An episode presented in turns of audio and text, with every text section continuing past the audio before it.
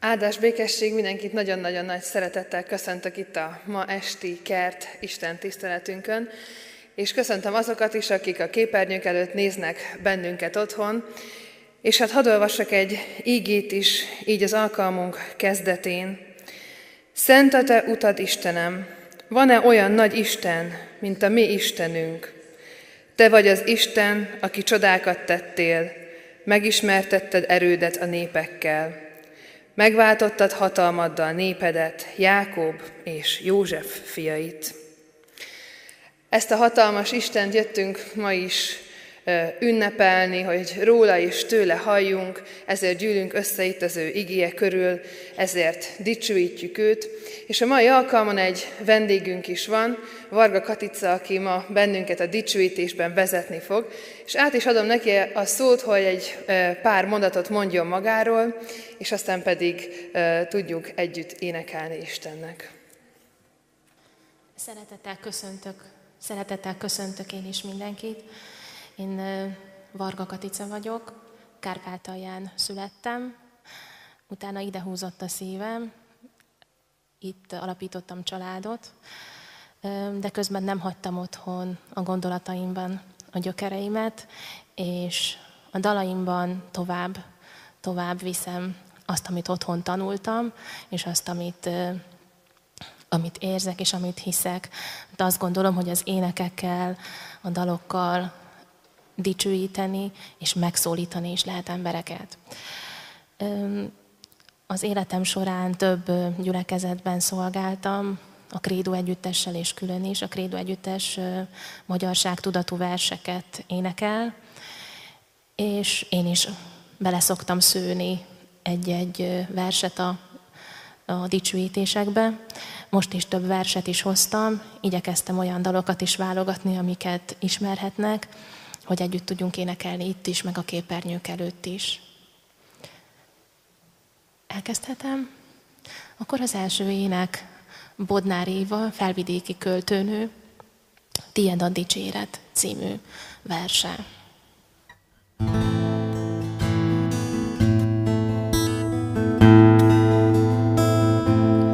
Te vagy a fény,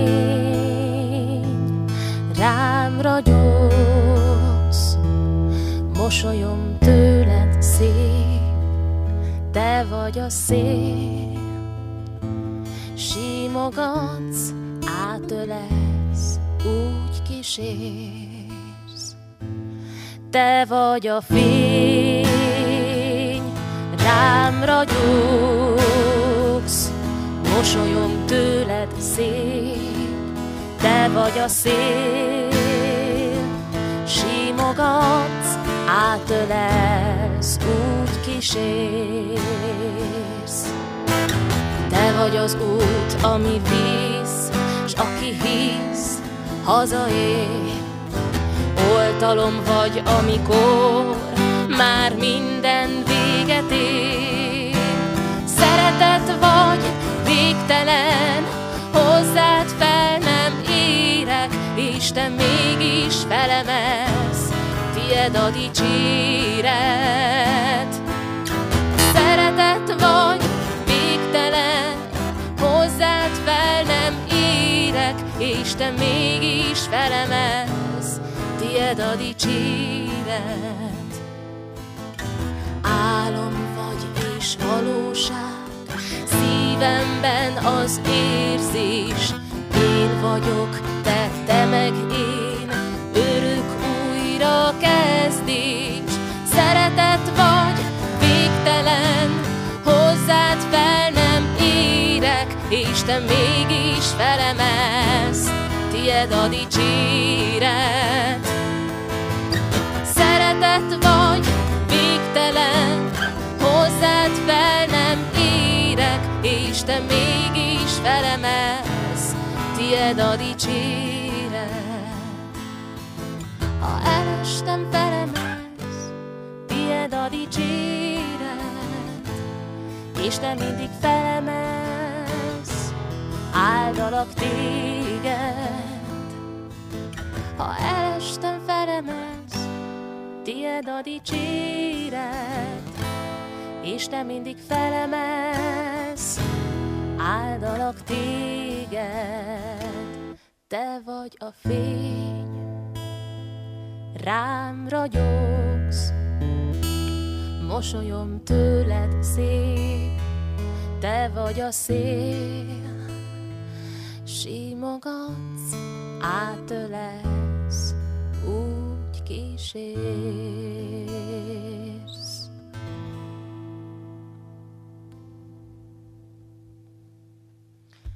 A dallamot Ivaskovics József írta, ezt nem mondtam az elején. A következő dallam is az ő szerzeménye, és a vers pedig Kádár Imre tollából származik, küld el.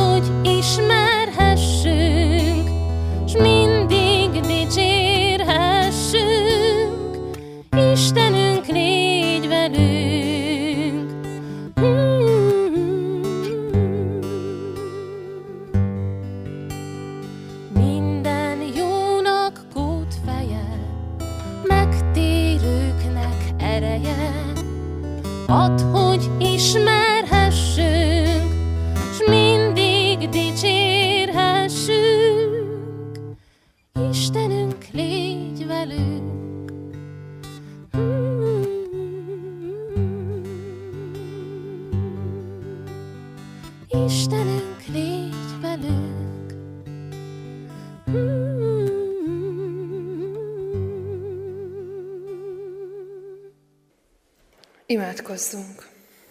Atyánk, egy szívvel, egy lélekkel, egy gondolattal kérjük tőled, a, tőled azt, hogy légy velünk, ahogy ebben a szép, énekes imádságban hallhattuk. Könyörgünk a Te jelenlétedért, azért, hogy itt legyél közöttünk, akkor is, ha mi nem érezzük a Te jelenlétedet, hogy lépj oda hozzánk bármilyen kérdés, fájdalom, vagy éppen öröm van a szívünkben, hogy Te legyél a mi gyógyítunk, hogy Te legyél a mi vigasztalunk és gyámolítunk. Könyörgünk azért, hogy, hogy itt ma is légy közöttünk, azokkal, akik itt vagyunk a templomban, és azokkal is, akikkel lélekben vagyunk most, egységben, egy közösség a képernyőkön keresztül. Atyánk, a Te szavadra szomjazunk, a Te vezetésedet kérjük, a Te utaidat szeretnénk látni, és azon szeretnénk járni. Ebben vezess bennünket a Te szent lelked és a Te ígéd által. Amen. Isten ígéjét Mózes könyvéből olvasom. Mózes első könyvéből a 22. részből az első 14 verset, Ábrahám történetének egy részletét. Ezek után történt, hogy Isten próbára tette Ábrahámot, és megszólította. Ábrahám, ő pedig így felelt, itt vagyok. Isten ezt mondta, fogd a fiadat, a te egyetlenedet, akit szeretsz, Izsákot. Menj el Moria földjére, és áldozd fel ott égő áldozatul, az egyik hegyen, amelyet majd megmondok neked. Ábrahám fölkelt reggel, fölnyergelte a szamarát, maga mellé vette két szolgáját, meg Izsákot a fiát. Fási, fát is hasogatott az áldozathoz. Azután elindult arra a helyre, amelyet az Isten mondott neki. A harmadik napon fölemelte tekintetét Ábrahám, és meglátta azt a helyet messziről. Ekkor így szólt Ábrahám a szolgáihoz. Maradjatok itt a szamárral, én pedig a fiammal elmegyek oda, imádkozunk, és utána visszatérünk hozzátok. Fogta tehát Ábrahám az égő áldozathoz való fát, rátette a fiára, Izsákra, ő maga pedig a tüzet meg a kést vitte, így mentek ketten együtt. Egyszer csak Izsák megszólította apját, Ábrahámot. Apám! Ő azt felelte, itt vagyok, fiam. Izsák megkérdezte, itt van a tűz meg a fa, de hol van a bárány az áldozathoz? Ábrahám azt mondta, Isten majd gondot visel a bárányról az áldozathoz, fiam. Így mentek tovább ketten együtt. Amikor eljutottak arra a helyre, amelyet Isten mondott neki, oltárt épített ott Ábrahám, elrendezte rajta a fadarabokat, megkötözte a fiát Izsákot, és föltette az oltára a fadarabok tetejére. De amint kinyújtotta Ábrahám a kezét, és megfogta a kést, hogy levágja a fiát, kiáltott neki az Úr angyala az égből. Ábrahám, Ábrahám! Ő így felelt, itt vagyok. Az angyal így szólt, ne nyújtsd ki kezedet a fiúra, és ne bánsd őt, mert most már tudom, hogy Isten félő vagy, és nem tagadtad meg tőlem a fiadat, a te egyetlenedet. Akkor fölemelte Ábrahám a tekintetét, és meglátta, hogy ott van egy kos, szarvánál fogva fönnakadva a bozótban. Oda ment Ábrahám, fogta a kost és az áldozat fölé, és azt áldozta fel égő áldozatul a fia helyett. Azután így nevezte el Ábrahám azt a helyet. Az Úr gondoskodik. Ma ezt mondják, az Úr hegyén a gondviselés. És még a zsidókhoz írt levélnek a 11. fejezetéből olvasom a soron következő verseket, hiszen egy ilyen sorozatban vagyunk, ahol a hithősöknek a történeteit vesszük sorra. Innen pedig a 17. verstől olvasom. Hit által ajánlotta fel Ábrahám Izsákot, amikor Isten próbára tette, és egyszülött fiát vitte áldozatul, az, aki az ígéreteket kapta, akinek megmondatott, aki Izsáktól származik, azt, fogja, azt fogják utódodnak nevezni. Azt gondolta ugyanis, hogy Isten képes őt a halottak közül is feltámasztani. Ezért vissza is kapta őt, aki így a feltámadás példájává lett. Amen.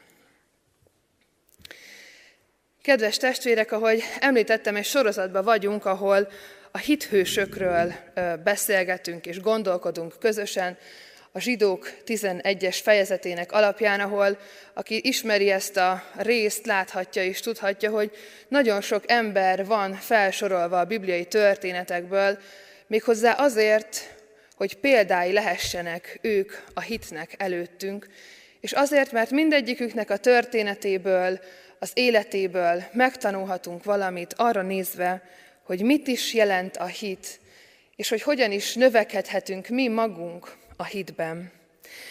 Ábrahám annyira nagy hithős ebben a sorozatban és ebben a részben a, a Bibliában is, hogy most már harmadik alkalommal tudjuk példának említeni a saját életünkre nézve, Eddig beszélgettünk, gondolkodtunk arról, hogy mit is jelent az engedelmesség és a hit kapcsolata, szintén Ábrahám történetével kapcsolatban. Beszélgettünk és gondolkodtunk arról, hogy mit is jelent a hitben otthon lenni. A mai alkalmunknak a témája pedig az odaszánás, a felajánlás, hogy mi is az összefüggés a hit és az odaszánás között. Fel is olvastam azt az alaptörténetet, amelyre itt a zsidókhoz írt levélnek a szerzője is utal, amikor ezt a pár verset írja, és amit fel is olvastunk. Ezt a történetet biztosan sokan, sokszor hallottuk már, gyermek Isten tisztelteknek is már kedvelt története, lerajzoljuk, kivágjuk már akkor is, és, és hát sokat gondolkodunk rajta, és ö, talán szöget is üt a fejünkben, hogy, hogy mit is jelenthet ez az egész történet, hogy, hogy Isten megkér egy embert rá, hogy a fiát áldozza fel égő áldozatul. És bár most nem ezt a történetet szeretném különösen magyarázni, de azért egy pár szót ejtenék róla. Nagyon-nagyon szép ebben a történetben az, ahogyan Ábrahám megszólal itt mindenkivel szemben. És nagyon fontos ez a megszólalása az odaszánással és a hitével kapcsolatban. Legtöbbször Ábrahám úgy kezdi a megszólalásait Istennek is és a fiának is, hogy azt mondja, itt vagyok. És valahol ebben az itt vagyokban, ebben a megszólalásban, ahogyan ő mindig reagál ezekre a hívásra, már megjelenik az az odaszánás, amit aztán az új szövetség is felemleget. Persze érdekes kérdés a hitünk próbára tétele, hiszen valahol ez ennek a történetnek a központi üzenete, hogy Isten hogy teszi, vagy teheti próbára egyáltalán a hitünket. Hogy Ábrahám felajánlotta volna az ő egyetlen fiát, miközben amíg mentek odafelé, folyamatosan arról tett bizonyságot, hogy ő bízik abban, hogy az Isten el fogja készíteni azt az áldozati bárányt, amire szükség lesz ott majd a hegyen. És már ebben is Ábrahám a hitéről tesz bizonyságot ebben a történetben. Hatalmas példa számunkra Ábrahám a hittel kapcsolatban. Annyira csodálatos az ő élet története, hogy elhagyta az otthonát, a kényelmet, és ahogy megtalálta az otthonát a vándor életben, Istennel, a hitében, és ahogy a hitére nézve ő az ősatyánk lehet, és, és nagy népé tette őt Isten Izsákon keresztül. Hatalmas példa nekünk ebben az odaszánásban is, ebben a felajánlásban, amit ez az ige szakasz is említ. Hitáltal ajánlotta fel Ábrahám. És az a mai alkalmunknak a kérdése, hogy mit is jelent ez, a, ez az odaszánás, ez a felajánlás a mi életünkre nézve, és hogy miért volt Ábrahámnak ennyire ö, erős a hite, hogy meg tudta tenni ezeket, és hogy mi a probléma a mi életünkben, hol lehetnek elakadásaink is. Ennek a mentén arra jutottam, arra jöttem rá, hogy ennek az odaszánásnak az életünkben és a társadalmunkban olyan ellenségei vannak, amik nagyon megnehezítik azt, hogy mi az egész életünket, a javainkat és mindenünket úgy tudjuk felajánlani Istennek és odaszánni, ahogyan például Ábrahám tette ezt. Három nagy ellensége van a mi felajánlásunknak és odaszánásunknak. Az egyik az a kapitalista gondolkodásunk, a másik a narcisztikus hozzáállásunk, a harmadik pedig a számítás, a számító gondolkodásunk. Tudjuk azt, hogy egy kapitalista társadalomban élünk, ahol a kulcsszavak, a tőke, a gazdálkodás, a magántulajdon és a szabad piac. Ebben éljük az életünket, és nem is tudunk elvonatkoztatni attól, hogy arra alapozzuk meg az életünket, hogy valami az enyém, hogy valami, van valami, amit birtoklok, hogy van valami, amivel kereskedhetek, és hogy van valami, amiből minden áron többet szeretnék csinálni valahogyan. Egyszerűen ez a gondolkodás egy olyan alapja az életünknek, amitől nagyon-nagyon-nagyon nehezen tudunk csak elszakadni. És ettől azért is nehéz elszakadni, mert az egész világunkat ez határozza meg, és nem csak bennünket, hanem mindenkit, a mai társadalmunk arra van berendezkedve, hogy legyenek fogyasztók, hogy vásároljuk meg a dolgokat, hogy érezzük azt, hogy mi birtokolhatunk, hogy a magunkévá tehetjük a tárgyakat.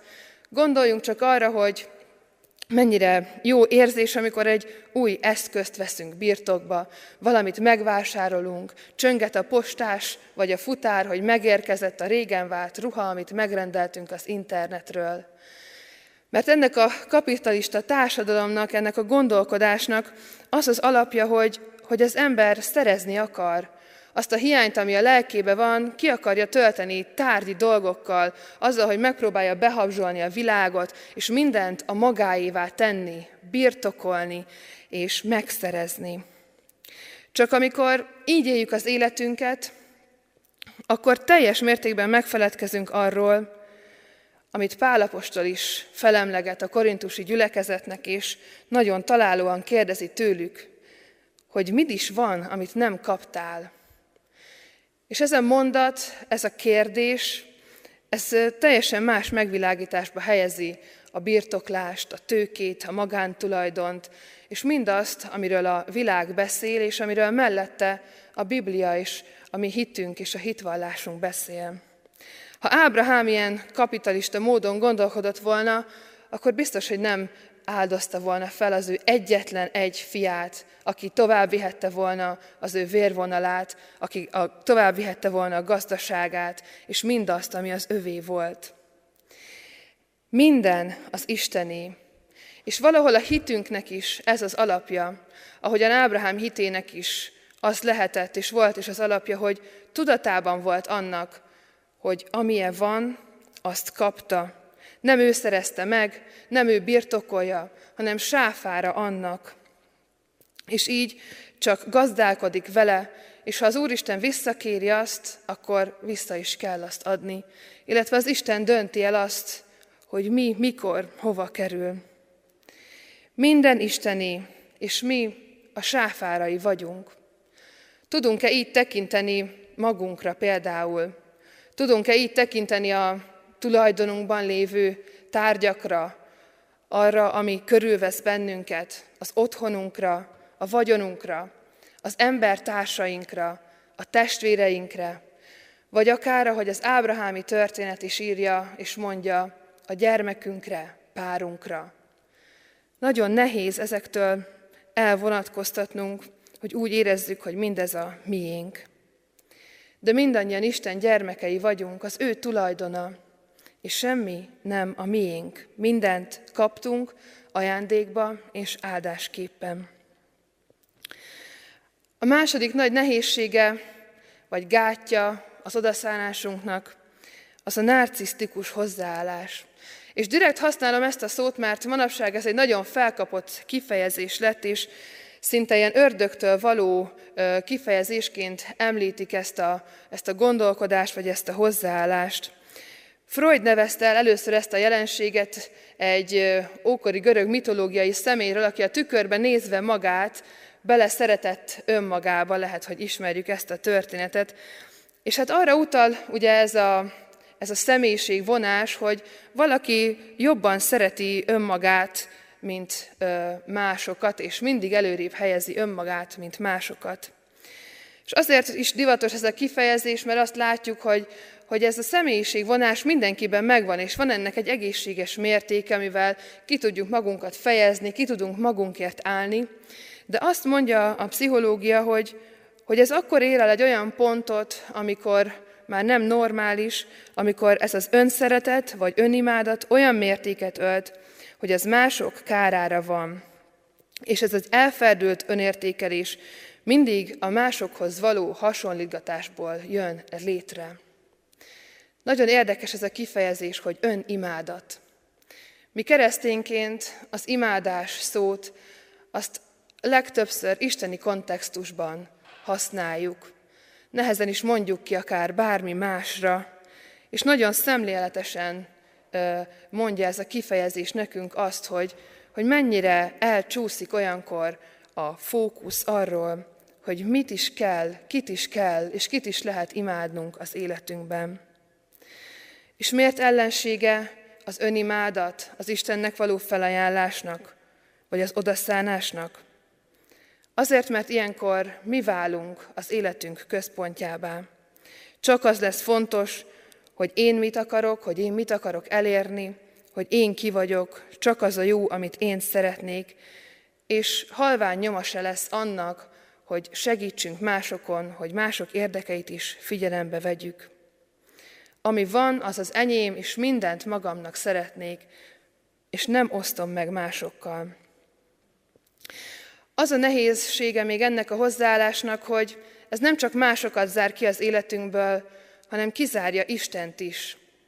Amikor mi úgy gondoljuk, hogy mi tudjuk a legjobban az életünket irányítani, akkor az isteni csodáknak és az isteni közbeavatkozásoknak a lehetőségét teljesen megszakítjuk.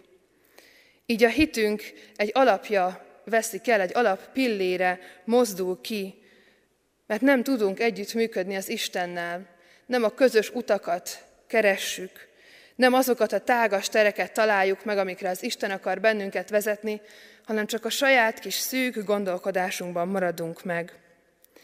Pedig a hitünk azt mondja, hogy minden Istené, minden embert Isten teremtett, méltóságban egyenlő, képességekben különbözik, de így alkot egy olyan Krisztus testet, ahol mindenki más, és a hasonlítgatás nem az ellenségeskedés alapja lesz, hanem az együttműködésé, az egységé. És Ábrahám hite is erről tesz tanúbizonyságot.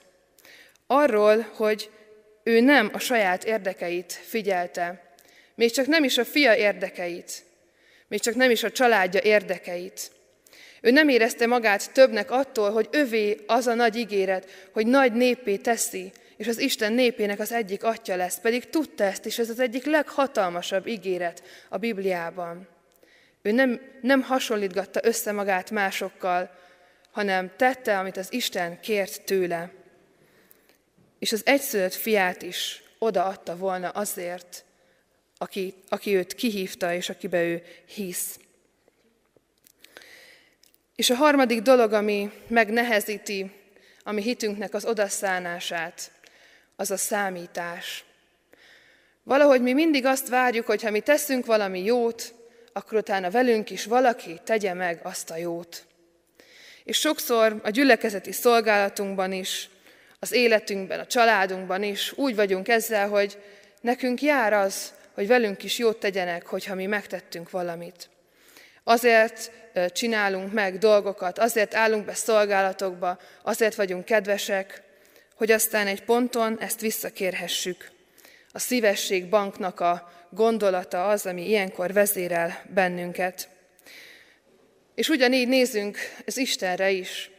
Sokan úgy élik le az életüket, hogy azt gondolják, hogy Istennél is piros pontokat kell gyűjtögetni, akár azzal, hogy eljövünk a templomba, akár azzal, hogy valamilyen szolgálatba beállunk, pedig az Isten nem így működik, és nem erről szól a vele való közös út. Amikor elkezdünk számítgatni, akkor a számításunk alapja a legtöbbször nem az, amit Isten megtett értünk Jézus Krisztusban, hanem csak az a kis tér, amiben mi élünk. Ha ezt a számítást összevetnénk Isten számításával, akkor mindig mi lennénk az, akik rosszul számoltuk ki ezt az egyenletet. Mert Isten már mindent odadott Jézusban, és ő már megtette a legnagyobb jót velünk. Mindaz, amit mi teszünk érte vagy vele, az már csak e miatt lehet hálából, és soha nem érhet fel a mi piros pontos gyűjtögetésünk azzal a hatalmas kegyelemmel, amit Jézus Krisztusban kaptunk. Ebben is nagy példa nekünk Ábrahám hite, ahogy nagyon sok mindenben. Ábrahám nem számolgatta azt, hogy vajon lehet-e még majd gyermekem, vagy hogyha ezt az egy gyermekemet feláldozom, Isten majd megajándékoz még hárommal. Nem ilyeneken gondolkodott. Ő a hitében engedelmes volt, ő a hitében odaszánta mindenét, az egész élete az odaszánásról és a felajánlásról tanúskodik. Ahogyan elhagyta az otthonát, ahogyan ezt az egyetlen fiát odaadta volna Istennek, feláldozta volna. Ez az odaszánás, amire tanít bennünket is. És nagy kérdéseket tesz fel nekünk, hogy képesek vagyunk-e túllátni a saját kereteinken, hogy képesek vagyunk-e a nagy képletbe gondolkodni, abba, hogy minden az Istené, hogy mi magunk is az Istené vagyunk, és hogy a számítás alapja az nem a mi cselekedeteink, hanem Jézus Krisztus egyszerű és tökéletes áldozata. Ha igen, akkor egész életünket oda tudjuk szánni Istennek tetsző, élő és szent áldozatul, ahogyan ezt Pálapostól mondja a római levélben. Szent Ignácnak van egy nagyon-nagyon szép imája az odaszánásról. Szeretném, hogyha most a prédikáció után ezzel az imádsággal imádkoznánk. Úgyhogy csendesedjünk el. Fogadd el, Uram, szabadságomat, fogad egészen. Vedd értelmemet, akaratomat és emlékezésem. Mindazt, amim van, és ami vagyok, Te adtad ingyen. Visszaadom, Uram, visszaadok egyszerre mindent. Legyen felettük korlátlan Úr rendelkezésed. Csak egyet hagy meg ajándékul. Szeretnem téged. Csak a szeretet maradjon enyém a kegyelemmel, és minden, de minden gazdagság enyém. Más semmi nem kell. Amen. Folytassuk Isten dicsőítését.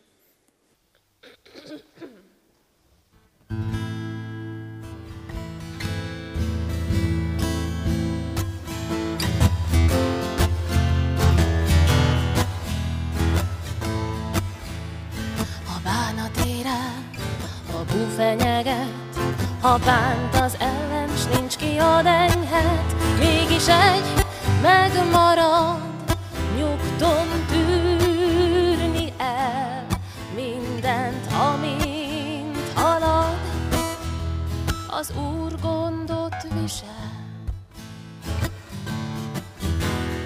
Madárs a tenger, alapvígan él, kitápot rendel, minket is segél, övének nem hagy hiány szenvedni el. A szó igaz marad, az Úr gondot visel.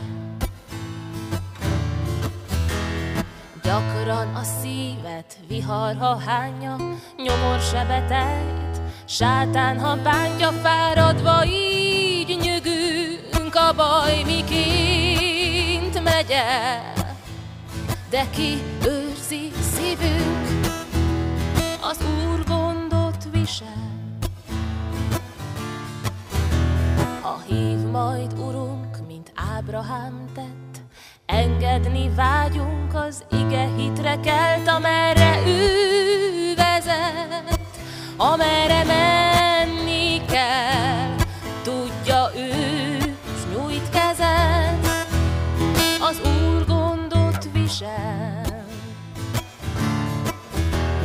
Gyakran a szívet vihar, ha hányja, nyomor sebet ejt, sátán, ha bántja, fáradva így nyögünk, a baj miként megy el. De ki őrzi szívünk, az Úr gondot visel. Ha hív majd Urunk, mint Ábrahám tett, Engedni vágyunk az ige hitre kelt, amerre ő vezet, amerre menni kell. Tudja ő, s nyújt kezet, az Úr gondot visel.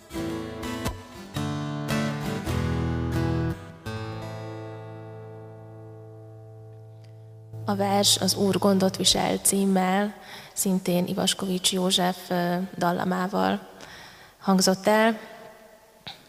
Ennek a versnek az az érdekessége, hogy még Ungváron Héder János lelkipásztor egyik könyves polcáról találtunk egy nagyon szép régi könyvet, és második világháborúban íródott versek voltak benne, és ez is köztük volt. Nem tudjuk, hogy a HH elnevezés pontosan kit akar, de azt hiszem, hogy a, a lényeget elmondja az egész vers. A következő dal, Dicséret, az valószínűleg sokunk számára ismerős. Énekeljük közösen, hogyha ha úgy gondolja mindenki. Hinni taníts, Uram, kérni taníts.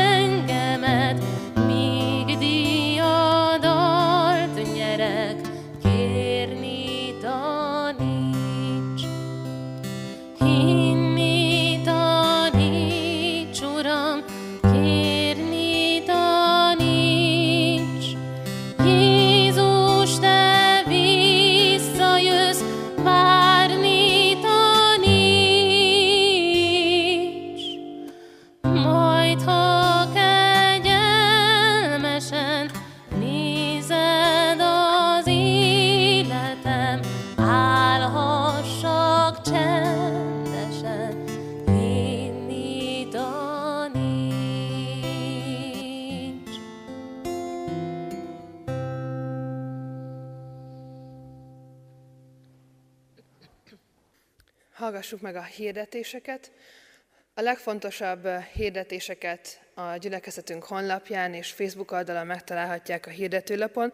Egy párat szeretnék belőle kiemelni, főleg azokat, amik az ifjúságot is érintik.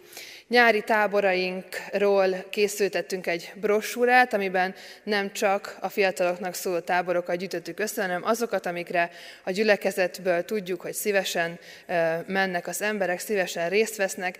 Érdemes felírni az időpontot, még ha sokról nincs is konkrét információ, az időpont és a helyszín már a legtöbbről megvan, és ki is emelném a több generációs gyülekezeti táborunkat, ahova mindenkit nagyon-nagyon nagy szeretettel várunk a gyülekezetből is, illetve kiemelném még az ifi táborunkat, amire viszont már lehet jelentkezni, és van hozzá papíralapú jelentkezési lap is, illetve online módon is lehet, ez is megtalálható a Facebook oldalunkon is.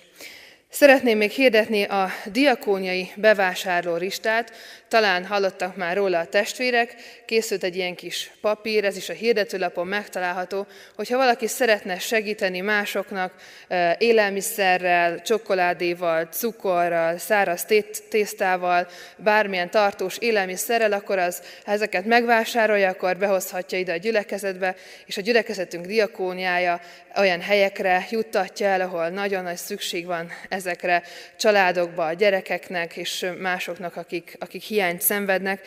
Éljünk ezzel a lehetőséggel, hordozzuk így is azokat, akik nehéz helyzetben vannak. Megjelent a gyülekezetünknek az újsága, a szőlősket, ebből a kiáratoknál el lehet venni egy pár darabot, úgyhogy ha valakit érdekel, akkor ebből is nyugodtan vigyenek. Most pedig fennállva fogadjuk Isten áldását. A kegyelem legyen mindazokkal, akik el nem múló szeretettel szeretik a mi Urunkat, az Úr Jézus Krisztust. Amen. Foglaljuk el a helyünket, és egy záró éneket énekeljünk.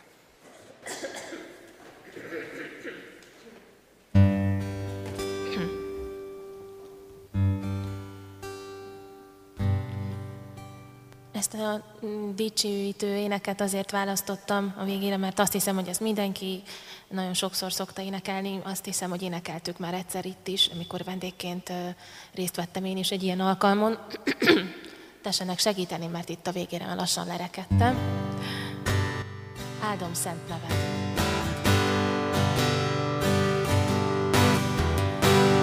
Áldom szent neved, a mézzel folyó földeken, hol nincs hiányom semmiben, áldom nevedet.